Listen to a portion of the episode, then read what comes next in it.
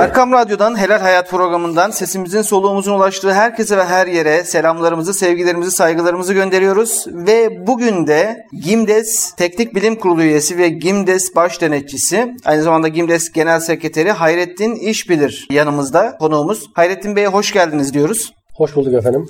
Teşekkür ederiz bizi de konuğunuz yaptığınız için. Hayrettin Bey, şimdi uzunca bir süre denetim yaptığınızı biliyoruz. Çok uzun bir süredir GİMDES'te görev aldığınızı biliyoruz. Dolayısıyla size soracağımız çok önemli konular var ve siz bu konuları birebir de çok defa şahit oldunuz e, hayatınızda, gördünüz. Şimdi bu sorularımı birkaç notumu aldım. Bu notlarımı aldığım sorulardan başlamak istiyorum. Sonrasında da daha detaylandırma konusunda sizinle detaylara da gireriz Allah'ın izniyle. İnşallah. Şimdi şellak konusu var. Tam olarak nedir şellak? Nasıl bir maddedir? Nerelerde kullanılıyor? Bir bunu sormak istiyorum. Sonrasında da karminle alakalı biraz konuşalım istiyorum sizinle.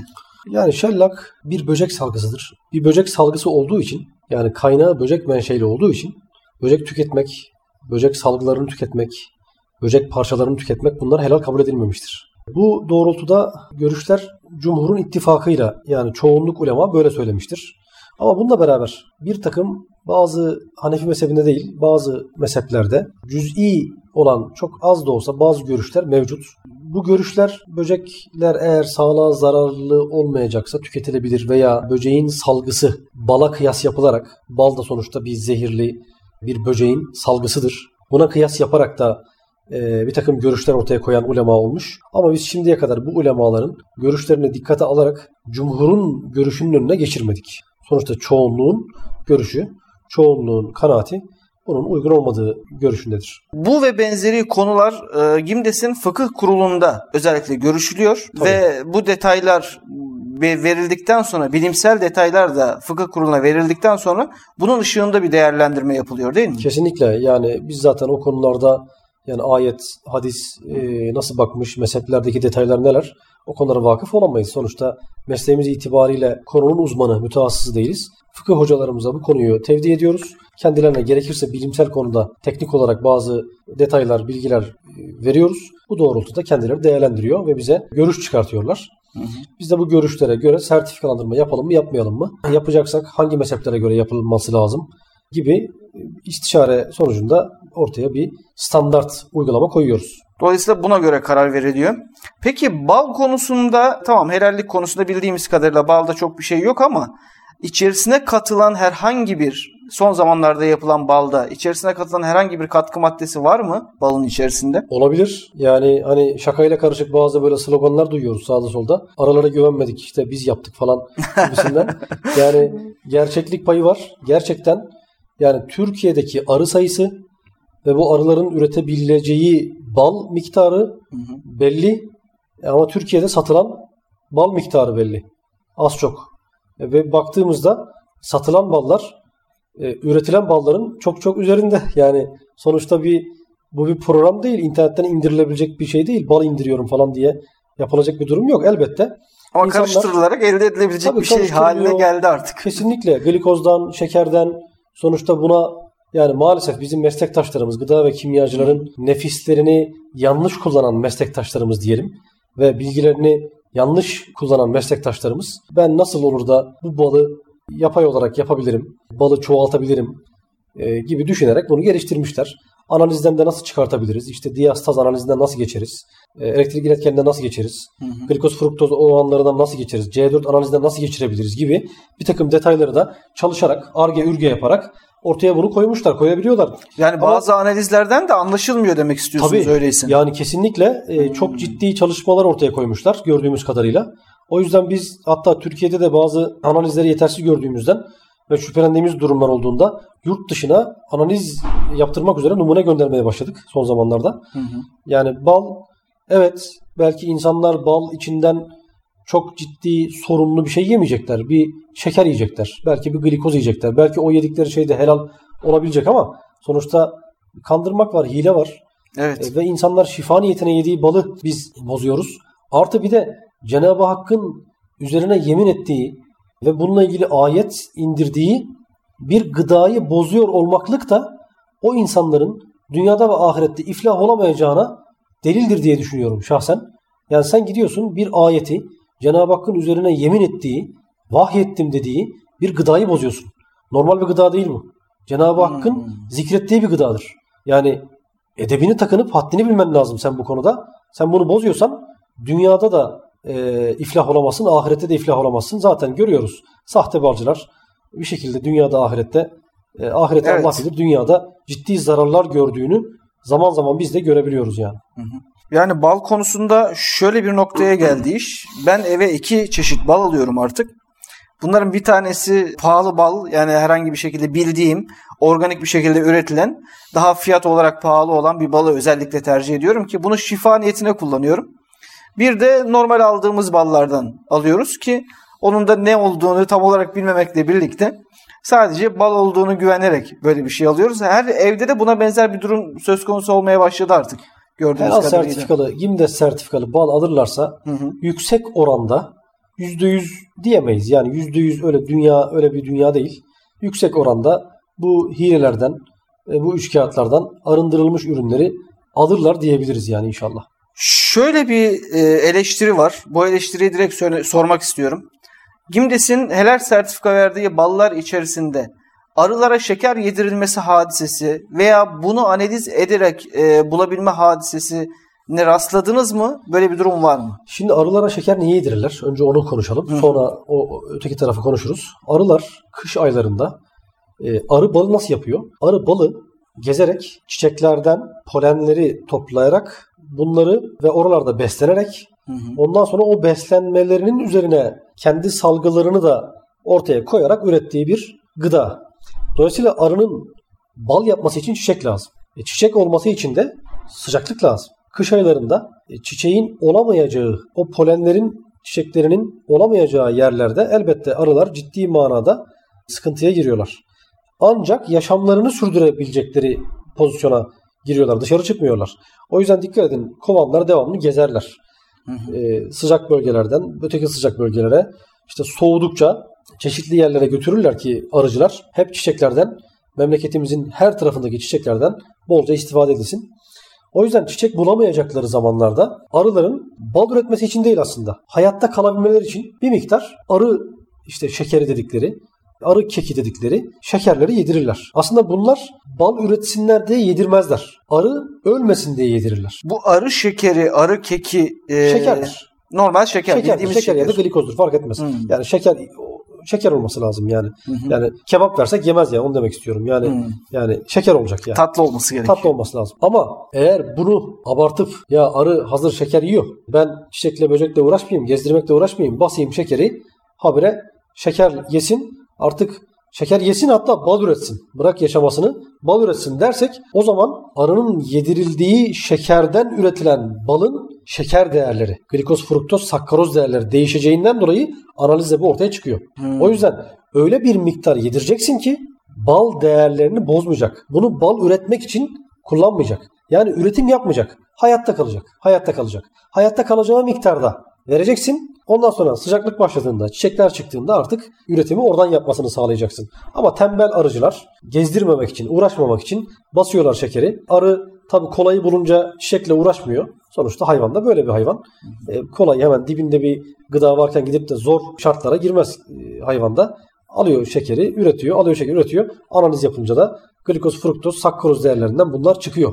Analize çıkan şeyler bunlar. Peki burada da özel bir şeye gideceğim. Yani Gimdes'in sertifika verdiği ve çok fazla piyasada bulunan markalar da olabiliyor bal konusunda. Bu kadar çok balı üreten bir firmaya Gimdes sertifika vermiş oluyor. Bu balı, bu kadar çok balı bütün marketlere dağıtımı, Türkiye çapında neredeyse bütün marketlere dağıtım yapabilecek kadar iyi noktada bir bal üreten bir firma bu kadar balı doğal olarak nerede üretebiliyor? Türkiye'de Türkiye florası diyelim çiçek florası Hı hı. gayet geniş. Sadece çiçek de değil. Çam balı, salgı balı dediğimiz yani çiçek olması her zaman şart değildir.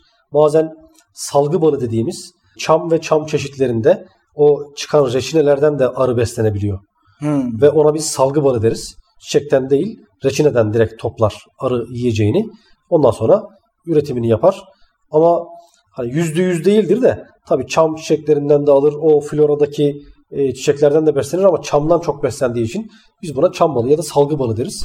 Türkiye aslında doğal bal üretebilmeye müsait bir flora sahip zaten. Sahip. Hı. Yeter ki biz bu bunun içerisine üç kağıt karıştırmayalım, hile karıştırmayalım. Ama şu soru yani yüzde yüzünü denetleyebilir misiniz? Yüzde yüzünü böyle bir dünya yok.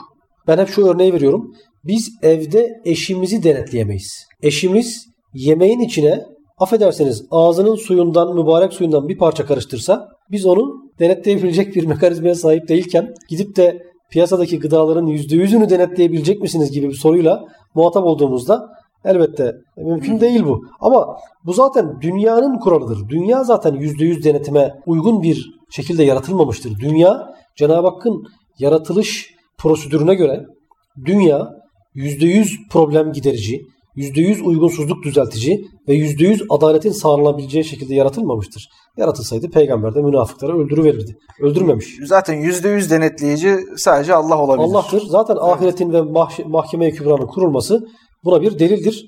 Dünya %100 meseleleri çözebilecek kabiliyette değil. Ama bu bize rahatlık sağlamamalı. Bizim denetimimizi, yapabileceklerimizi gevşetmemeli.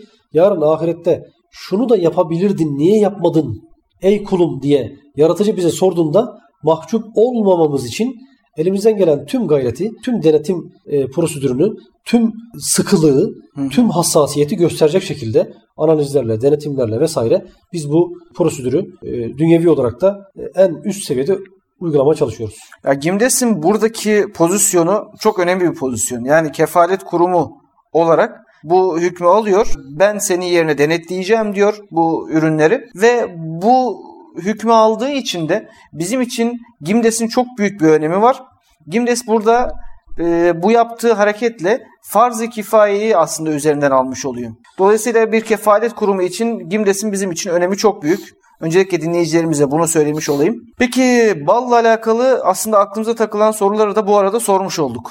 Güzel de oldu e, evet. aklımıza gelmişken. Bir de karmin böceği ile alakalı medyada çıkan çokça haberler var sosyal medyada da çok e, şey yapıyor. Karmin böceği, karmin böceği diye. Karmin diye bir böcek var mı? Ve böyle bir böcekten bir şey üretiliyor mu? Yani halkın anladığı şekilde öyle bir böcek var. Koşinal dediğimiz bir bittir bu. Kaktüslerde yaşayan. Bu hani bu çöllerde filmlerde falan görülür ya böyle çöllerde bir bitki vardır. Kaktüs büyük büyük. Hı hı. O kaktüslerin içerilerinde yaşar bu bit. Küçük bir bittir.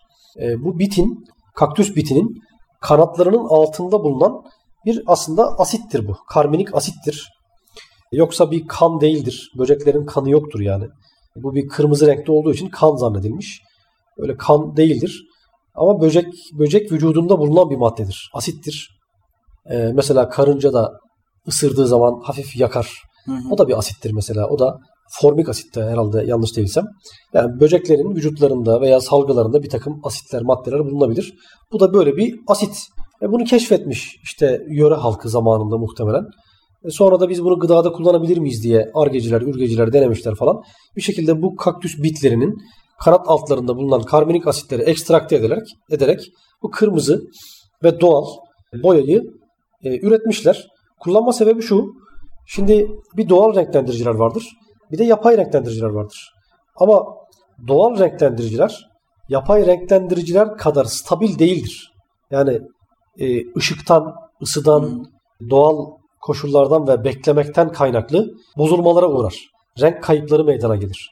Sentetik boyalar böyle değildir. Sentetik boyalar yıllar da geçse çok renk kaybı meydana gelmez, stabil kalırlar. Karmin enteresan bir şey. Hem doğaldır hem de çok stabildir. Yapay renklendirici gibidir tabiri caizse. O yüzden tercih ediliyor. Hem zararsız deniliyor hem işte doğal deniliyor. Çünkü sentetik renklendiricilerin alerjik etkileri, işte kanserojenik etkileri, sağlığa bazı olumsuz etkilerin olduğuna dair çok çalışmalar var. Zaten biz de sertifikalama yapmıyoruz sentetik renklendiricilere bu nedenlerden dolayı. E, karmin böyle bu sebeple çok kullanılıyor. Kırmızı renk ihtiyacının olduğu şekerlemeler, drajeler, meyveli yoğurtlar, hı hı. E, kırmızı olan e, birçok yerde kullanılabiliyor. Ama böcek menşeli olduğu için ve fıkhen mezheplerin her birisinde cumhur ulemanın görüşüne göre böcek ve böcek kaynaklarından elde edilen maddelerin tüketilmesinin helal kabul edilmediğinden dolayı biz şimdiye kadar sertifikalama yapmadık. Evet bazı görüşler var. Bazı mezheplerde bazı görüşler bunun uygun olabileceğine e, dair aynı şellak gibi e, caiz olabileceğine dair zararsız ise ki zararlarına dair bir kanaat yok şu anda. Bilimsel bir çalışma yok. Ama biz bu cumhurun görüşünün önüne geçirip de azınlık olan bu görüşü kullanalım diye bir e, kanaate varmadık. Bizim hocalarımız, fıkıhçılarımız sertifikalama yapmanın doğru olmadığı kanaatindeler. Burada sentetik ürünlerle karmin doğal olması sağlık açısından şunu keşfettik mi? Yani bilimsel olarak böyle bir bilginiz var mı? Karmin sağlık açısından sıkıntılıdır şeklinde bir bilgimiz var mı? Değil. Yok yani karminin sağlığa zararlı olacağı olduğuna dair hiçbir çalışma yok. Buradan o zaman şöyle bir sonuç da çıkıyor. Yani bazen sağlığa zararlı olmasa bile helal olmayan bazı maddeler olabilir. Bunlar evet. da bizim için çok önem arz ediyor. Kesinlikle. Biz her sağlığa zararlı olmayanı helal olarak zannetmememiz gerekiyor. Dolayısıyla Kesinlikle. burada bir düstur elde, ed- ed- elde etmemiz gerekiyor. Kesinlikle. Mesela organik bir karmin boyası olabilir. Hı hı. Niye? Ee, kaynak böcek, e, ortam doğal, hiçbir ilaç yok mesela. Organik bir renklendirici ama organik olduğu halde helal mi? Değil. Demek ki organiklik helallik manasına gelmez. Organik bir domuz olabilir. Hı hı. Organik bir hayvan olabilir. Ee, İslami usulle veya fıkhi olarak kurallarımıza aykırıysa bizim için asıl olan doğallık, zararsızlılık veya organiklik olmamalı. Bizim için asıl olan orijinal tabiriyle halalen tayyiben, detay olarak da helal, temiz, sağlıklı, güvenilir manalarını içeren bir bakış açısı olması lazımdır. Kaldı ki aklıma şu geldi. Yıllar evvel hiçbir şekilde bilimsel olarak sıkıntısı olmadığı bilinen bazı maddeleri yıllar sonra e, herhangi bir işte sağlık açısından sıkıntılı olduğuna dair açıklamalar geliyor. Kesinlikle. Muhtemel belki bundan 5-10 yıl sonra bu ürün içinde ve belki de böyle bir açıklama yapılacak. Bunu da bilemiyoruz açıkçası. Bilemiyoruz tabii. Bizim Hı-hı. için bir şüphe. Dolayısıyla bu açıdan baktığımızda bu bir düstur olmalı. Helallik bizim için e, en önemli mesele. Sağlıklı olması ya da organik olması helal olmadığında bizim için bir anlam ifade etmiyor. Etmemelidir Hı-hı. tabii. Tamam bu düsturu elde etmiş olalım özellikle. Şimdi bununla birlikte aslında Hayrettin Hocam vaktimizin sonuna doğru yaklaşıyoruz. Aslında bir sorum daha var. Yapay etlerle alakalı e, geçenlerde bu konuyu arkadaşlarla kendi aramızda konuşurken yapay etlerle alakalı e, şimdi böyle bir furya ortaya çıkmaya başladı. Hı. Yapay et nasıl olur ki? Neyden üretilir? Nasıl olur? Ve e, bizim için hani zaten çok da kulağa da hoş gelmiyor ama helallik derecesi nedir diye de bir sorayım isteriz. Yani yapay et konusu bir takım komiteler tarafından şunlar bahane edilerek çıkartıldı. Hayvanların gaz salınımları işte küresel ısınmaya, atmosferin delinmesine sebebiyet veriyor. Hayvan kesimleri çok insani gözükmüyor. Su kaynaklarını develer fazla su içerek kurutuyor. Gibi, Hayvan neslini düşürmek, gibi, azaltmak gibi. Gibi yani böyle İslami olarak, fıkhi olarak kesinlikle doğru olmayan, e, garip, anlaşılması güç görüşlerle ortaya çıktı. Yani Cenab-ı Hak işin teknik konularından bahsedeceğim ama önce şunları söylemek istiyorum. E, Cenab-ı Hak bize insanlık alemine hayvanları belli başlı hayvanları tüketilmesine izin verirken tüketimin çoğalacağını, atmosferin delinebileceğini, küresel olarak ısınmanın meydana gelebileceğini parantez bunlar ne kadar doğru bilmiyoruz. Hı hı. Yani küresel ısınma diye bir şey var mı? Atmosfer gerçekten delindi mi? E, ve bunların sebepleri bunlar mı? Bunları tam bilemiyoruz. Cenab-ı Hak bu kuralları yanlış mı koydu da e, revize etmek gerekiyor? Cenab-ı Hakk'ın koyduğu kurallar, peygamberin getirdiği din aleyhisselam kıyamete kadar geçerli değil mi de revizyon gerekiyor? Revizyon gerekiyorsa o zaman son peygamber niye son peygamber? Başka peygamber de gelmeli değil miydi? Revize etmek hmm. için. Dolayısıyla e, yaratıcının evet getirmiş olduğu, indirmiş olduğu dinlerin bir SKT'si vardır. Bu SKT diğer peygamber gelene kadardır. Diğer peygamber gelince artık onun şeriatı geçerlidir. Ama Efendimizin dini kıyamete kadar geçerli olan raf ömrüne sahip SKT'si kıyamette bitecek olan bir din olup bunun SKT'sini konuşabilecek bir edepsizliğe ve hayasızlığa girmememiz lazım gelen bir konudur. Burada dinleyicilerimize SKT'nin son kullanma tarihi olduğunu söyleyelim. Evet. Yani revize edilmesi gereken, tecdit edilmesi gereken bir dine müntesip değiliz. Kıyamete kadar cari olan kurallara haiz bir dine müntesibiz. O yüzden dinin temel kurallarını konuşmamıza gerek yok. Bir sığır bize helalse kıyamete kadar helaldir. Bir dana bize helal kılınmışsa Bunu konuşmaya gerek yok. Kıyamete kadar helaldir. Ama ihtiyacımızdan fazla üretiyor. Doğaya zarar veriyorsak evet bunu konuşalım. İhtiyacımızdan fazla mı üretiyoruz acaba? Yani evet ama yok biz bu hayvanları öldürelim. Bu hayvanlardan hariç başka bir şey üretelim gibi konulara girmek İslami bakış açısına göre çok doğru değildir. Bununla beraber yapay et şöyle üretiliyor anladığımız kadarıyla. Muhtemelen biz bunu biraz daha zamanla daha iyi anlayacağız. Çünkü e, şimdilik bize makalelerden, e, beyanlardan e, ve medyaya yansıyan görsellerden, bir takım e, çalışmalardan aldığımız bilgilerle şu anda bu bilgilere sahibiz. Henüz yerinde görmedik bu konuyu. Yani biz biliyorsunuz denetimlerle yerinde görürüz. Yerinde gördüklerimizi paylaşırız. Sağdan soldan bilgi kirliliklerini paylaşmayız ama şu ana kadar bize gelen bilgiler doğrultusunda henüz yerinde görmedik. Yapay et şöyle üretiliyor. Ete dönüşen kanımızın içerisinde hücrelere giren ve ete dönüşen şey maddeler var. Yani kanımızdan beslenen hücreler et ete dönüşebilecek kas hücreleri besleniyorlar ve bu hücreler çoğalmak suretiyle dokuları meydana getiriyorlar. Hücreler çoğalıyor. Mitoz bölünme işte vesaire. Ve böylece çoğalmak suretiyle kaslar meydana geliyor. O yapılar meydana geliyor ve bunların da ete dönüşümü diye bir reaksiyon var. E bunu keşfeden bilim demiş ki ben bunu canlı bünyede değil de dış ortamda yapayım. Ben bu kaynak kansa ve bu kanda e, kanın içerisindeki sıvıda parantez biz bu kan sıvısına plazma diyoruz. Hı hı. Plazma diyorlar. Bu kan sıvısında hücreye dönüşebilecek, hücre olabilecek veya çoğalabilecek hücreleri saflaştıralım ve bu hücreleri beslenebileceği ortamlarda, uygun şartlarda muhafaza edelim. Bunlara bazı besinler, yem, yemler verelim ve bunların çoğalmasını sağlayalım bölünmesini sağlayalım. Aynı biyoteknoloji dediğimiz, mikrobiyal fermentasyon dediğimiz bakterilerin çoğalmasını sağlayarak e, onların ürettiklerini oluşturmak için e, biyoteknolojik şeyler gibi, yapılar gibi. Hmm, ya fermentasyonla benziyor biraz yapısal olarak. Mikrobiyal fermentasyona benziyor evet. Yani bir maya üretimi gibi.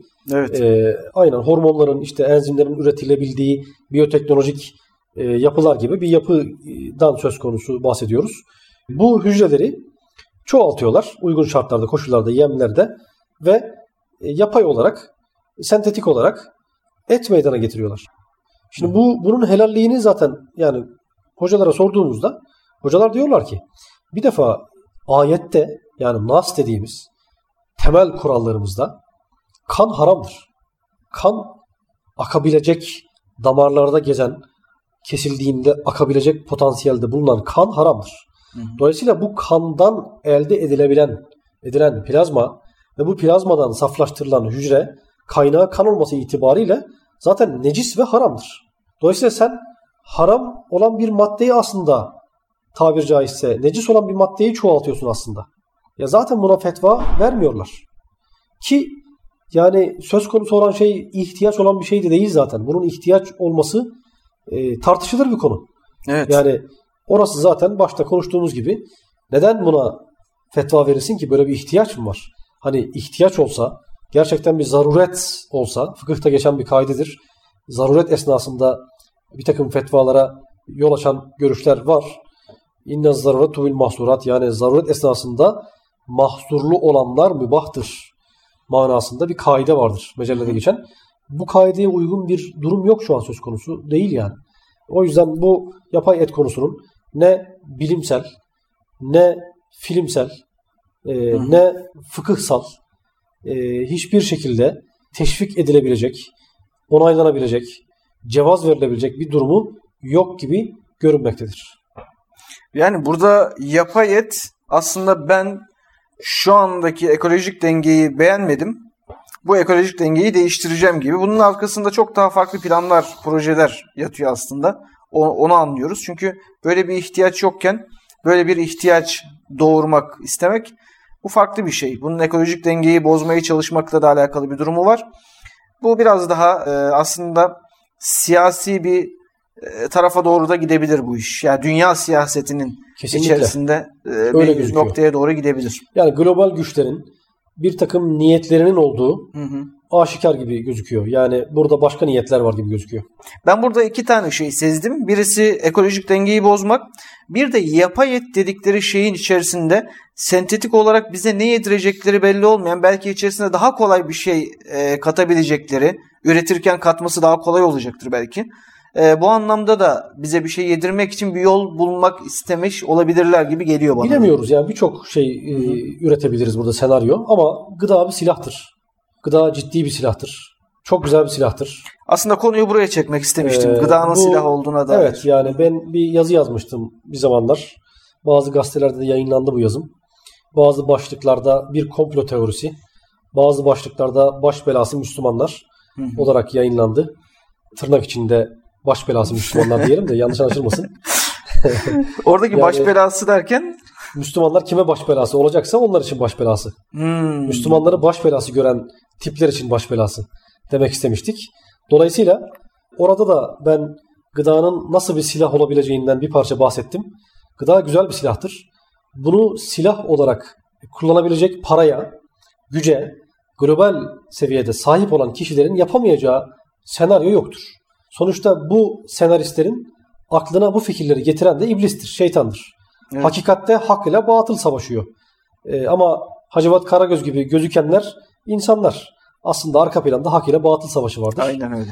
Ee, o yüzden bu figüranlar içerisinde kimdir aktörler? Para babaları, global güçler, işte belli başlı aileler, şunlar bunlar. O yüzden bunlar elbette ellerinde tutmak istedikleri, yönetmek istedikleri, daha kolay yönetilebilir bir takım senaryolar önümüze belli başlı sebepleri perde yaparak elbette sunacaklardır ki sunuyorlar. GDO'da olduğu, GDO'da da olduğu gibi e, bunu silah olarak çok rahat kullanabilecekleri bir senaryo olarak görebiliriz tabii ki de. Şimdi ben buradaki e, arkadaşlarımıza hep denetimle alakalı bir denetim maceranız var mı diye sordum. Özellikle e, GİMDES baş denetçisi olan arkadaşlar konuk aldığımızda. Siz de bu konuda ciddi anlamda tecrübelisiniz. Belki bini, belki iki bini mi geçmiştir? Ne kadar olmuştur sizce denetim maceranız? Yani en son saymayı bıraktığımda 3000'di. 3000. En son saymayı bıraktığımda 3000 civarındaydı. 3000 Saymayı denetim bıraktım. Artık yani. 3000 denetimin arasından e, böyle en ilginç olan denetim sizce hangisiydi? Yani en ilginç olarak bir kategorize edemem ama Hı hı. çünkü bir tane yok yani. Çok fazla denetim içerisinde çok fazla senaryo var ama ben biraz da böyle mesaj mahiyetinde şunu şunu bir örnek olarak gösterebilirim. Hani hep der, derler ya ben yemediğimi yedirmiyorum. Evet bunu işverenler genelde Yani böyle konuşuyorlar. Biz yedi- yemediğimizi yedirmeyiz falan gibisinden. Şimdi bu sözün bir de şu bakış açısında değerlendirilmesini rica ediyorum. Bir gün denetime gittik. Bir süt firması. Hı hı. Peynir üreten bir firmaydı. Klasik peynir üretiyor. Yani klasik peynir demek. O sütler peynir olduktan sonra en az 6 ay soğuk odalarda dinleniyor ve 6 ay sonra tüketime sunuluyor. Böyle bir süt firması. Sahibi de Müslüman, takvalı, günümüz koşulları itibariyle takvalı denebilecek bir amcamızdı. Kendisi zaten bizi böyle sanki bir medrese gibi, böyle bir sanki Kur'an kursu gibi bir kısımda karşıladı. Yani süt firmasına gittik. Hı hı. Ofislerin üst kısmına böyle bir şey yapmışlar. İşte gece orada konaklayabilecekler için güzel bir ranzalı bir sistem. Onun ön tarafında ayakkabılarımızı çıkararak girdiğimiz bir ortam, halı falan var. Yani enteresan yani. Çok Öyle bir ilginç bir yer ofis yapmış. falan Hı hı. göremezsiniz pek şeyde e, piyasada. Böyle bir ortama girdik. Tabii amcam amcam takkeliydi. Yani böyle ya baktığınız zaman başı açık dahi gezmeyen takkeyle duran. Bu anlattıklarınızda çok şuurlu bir üreticiye Şuurlu. denk geldiğinizi ben, biz anlıyoruz şu anda. Tabii tabii kesinlikle yani ne yaptığını bilen, bilmeye çalışan, bilmeden bir şey yapmamaya çalışan, hassas, e, öyle bankaya falan bulaşmayan, kredi kullanmayan, Hı hı. takvalı yaşamaya çalışan bir amcamız. İlk denetime ben gittim o fabrikaya. Yanımda kim vardı hatırlamıyorum ama tabii tanıştık ettik, çay içtik. İkramlar arasında peynir vardı. Tabii sabah gidince denetime önümüze de bir şeyler koymuşlar işte tadına bakalım falan diye. Ben tabii yemedim peyniri. E, amca tabii biraz kızdı. Yani dedi biz yemediğimizi yedirmeyiz. Biz hassasız. Biz de Müslümanız. Siz denetim yapmadan yemek istemediniz. Tabii. Dedim amca bana kızma. Ben bir denetim yapayım. Belki denetimden sonra sen de bu peyniri yiyemeyeceksin. Hmm. diye bir iddialı bir tabii Çok cümlede iddialı kullandım. bir cümle evet. kullandım. tabii amcam onu duyunca biraz daha yani böyle şey yaptı. Reaksiyon falan gösterdi. Amcam bana kızma dedim. Sen bana bir sabret hele. Ben bir denetim yapayım. Ondan sonra tekrar görüşelim. Dedim ve denetime girdim. Gezdim. Tabii firma sahibi amcamız kendi kâmetince, kendi bakış açısınca bir şeyler yapmış, bir tedbir uygulamış. Kullandığı mayalara, şuraya buraya gerçekten inceleyerek almış. İnceleyerek bakmış ama amcayı bir noktada kandırmışlar. Sertifika tabii İngilizce Hı hı. ve sertifikada bazı detaylar yazıyor. Detaylar şuydu. Yurt dışından ben şöyle bir maya, peynir mayası görüyorum. Ve bu mayaya ait bir sertifika önüme sunuluyor. Ve bu sertifikaya baktığımızda parti bazlı sertifikalıdır. Parti bazlı olan mayaların üzerinde şu kodu, şu logoyu görmeniz lazımdır diye sertifikada İngilizce bazı detaylar yazıyor. Amcam tabii bunları nerede okuyacak, bakacak, detaylı şekilde inceleyecek yapmamış O sertifikayı görünce bu ürün her halükarda helaldir demiş. demiş. Biz tabii yakaladık bunu. Hı hı. Detayları zaten onun için bizler varız değil mi yani? Hani kefalet Evet. sistemi gereği o detaylara irdeleyerek, bakarak. Dedim amcam seni kandırmışlar. Bu firmanın ürettiği mayaların bir kısmı sertifikalı ve helal, bir kısmı sertifikalı değil. Ve bunun sertifikalı yani sertifika almaya çalışıp da alamayan artık şüpheli değildir, şüphesizdir dedim yani. Şüphesiz problemlidir. Hmm. Alabilseydi alırdı zaten. Demek ki ciddi manada bir sorun var ki bu hayvansal peynir mayası. Hayvansal. Yüksek ihtimali ya domuz ya da İslami usulle kesilmeyen bir hayvanın buzağısından elde edilmiş leş diye tabir edebileceğimiz bir maya. Yani parti bazlı aldıysan e, eğer bunda da bir sıkıntı yoksa muhtemelen Alman buna da zaten alırdın. Alırdın. Alamadığına göre problem Alamadığına vardır. göre problem O yüzden ben hep şunu söylüyorum. Ee, yani bize başvuran ve sertifika alamayan firmalar şüpheli değildir artık. Şüphesiz şüphelidir. O yüzden başvurmamışsa şüphelidir. Başvurmuş alamamış. Artık şüphesizdir da yeme yani bunu. Değil mi? Doğru. Heh. Doğru. O yüzden o o seviyeleri biraz doğru oturtmamız lazım. Nereye koymamız lazım. O yüzden amcam tabii bunu delilli bir şekilde önüne koyunca mahcup oldu. Gerçekten bizim e, üst seviye bir denetim yaptığımızı anladı ve kendisi dahi belki belli başlı zaman diliminde kendi o deposundaki peynirleri yiyemedi. Yiyemedi. O yüzden ben hep şunu söylüyorum. Ben yemediğimi yedirmiyorum cümlesini kim söylemiş? Hangi makamda söylemiş? Hangi ilimle söylemiş? Evet. Hangi kâmette söylemiş? Bu söz bu nispette değerlidir. Hani bir sözün değeri 3 mim kuralı vardır ya mütekellim kim konuşmuş? Muhatap kime söylemiş? İşte makam ya da mevzu hangi mevzu üzerine veya hangi makamda söylemiş gibi. O yüzden ben yemediğimi yedirmiyorum lafı bana hiçbir şey ifade etmez. Kim söyledi derim. Ona göre değerlendiririm. O Yani bu ürünün söyleyen- içerisine giren tüm maddelere hakim olman, vakıf olman gerekiyor ki o zaman yediğimi yedirmeyeyim Tabii. cümlesinin Kim söylemiş? olsun. Söylediği konuda ne kadar bilgi sahibi. Bugün git bütün patronlar, bütün e, üreticiler ben yemediğimi yedirmiyorum der. Yediğini ne kadar biliyor? Sonra çıkarken ne yaptı o amca size? Hürmetle, tazimle, bizim denetimlerimizin ne kadar kaliteli olduğunu e, söyleyerek gerçekten saygıyla bizi uğurladı. Allah razı olsun aşağı kadar indi. Yani bizi uğurladı ve bir diğer fabrikasına da sertifika aldırdı. Ondan sonra ve hala da sertifika e, yıllardır 7-8 yıldır sertifikalı olarak devam ediyor. E, bizim fuarlarımıza da gelir. Bizi çok sever. Başkanımızla tanıştı. Başkanımızla çok samimi ilişkiler kurdu zaman zaman.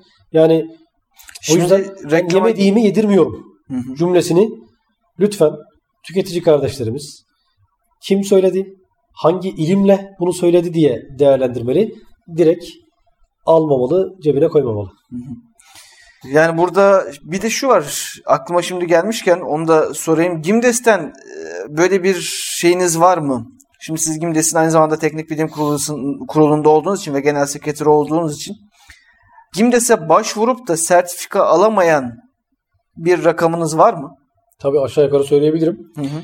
Ki zaten söylüyoruz. İstatistiksel olarak. 5000'e yakın firma başvurusu vardır. 5000'e yakın. Bu başvurulardır. Yani bize gelen başvurular maillerle beraber. Bize yoksa telefonla açıp da konuyu öğrenip ben- başvurmayanları Ben değerlendirsek düşünüyorum falan. onları da saysak belki daha fazla yapacak. Hı hı. 5000'e yakın başvuru aldığımız Bu o zaman 5000 resmi başvuru olarak da söyleyebiliriz. tabii aşağı yukarı e, bunun ancak toplamda 1000 kadarına sertifikalama yapmışız. 1000 tanenin hepsi aktif devam etmiyor. Hı hı. İptaller var, süreci sonlandırılanlar var, sistemden çıkanlar var. Ama 1000 kadarına en fazla sertifika yapmışız 4000 civarında. 4000'e yakın firmaya sertifika verememişiz zaten. O yüzden bir firma Gimdes'ten hariç başka bir yerden sertifika almışsa ben çok net şunu söyleyebiliyorum. %90 bize başvurmuştur. Alamadığı için başka yerden almıştır. Gerçekten Gimdes hassasiyetle konuyu eliyor, e, sepere ediyor, süzüyor. E, öyle her baba yiğit sertifika alamıyor. Çok E, güzel. Öyle söyleyelim. İnşallah şu süt firmasının da şu an reklama girmesin diye sormayacağım ama e, program haricinde süt firmasının markasını da adını da sormak istiyorum size. Çok teşekkür ediyoruz Hayrettin Bey. Ben teşekkür ederim. Ee, inşallah istifadeli olmuştur. Bu İnşallah. söylemlerimiz ne kadar amele ve ne kadar yaşantıya geçerse o nispette değerlidir. O yüzden ben hep şunu dua ediyorum nefsim başta olmak üzere. Cenab-ı Hak bildiklerimizi, e, öğrendiklerimizi e, yaşamayı nasip etsin. E, Amin diye bitirmiş Amin. olayım. Rabbim cümlemizi müstefid eylesin inşallah. Amin inşallah. Bir sonraki Helal Hayat programında görüşmek ümidiyle Allah'a emanet olun. Hoşçakalın saygıdeğer dinleyicilerimiz.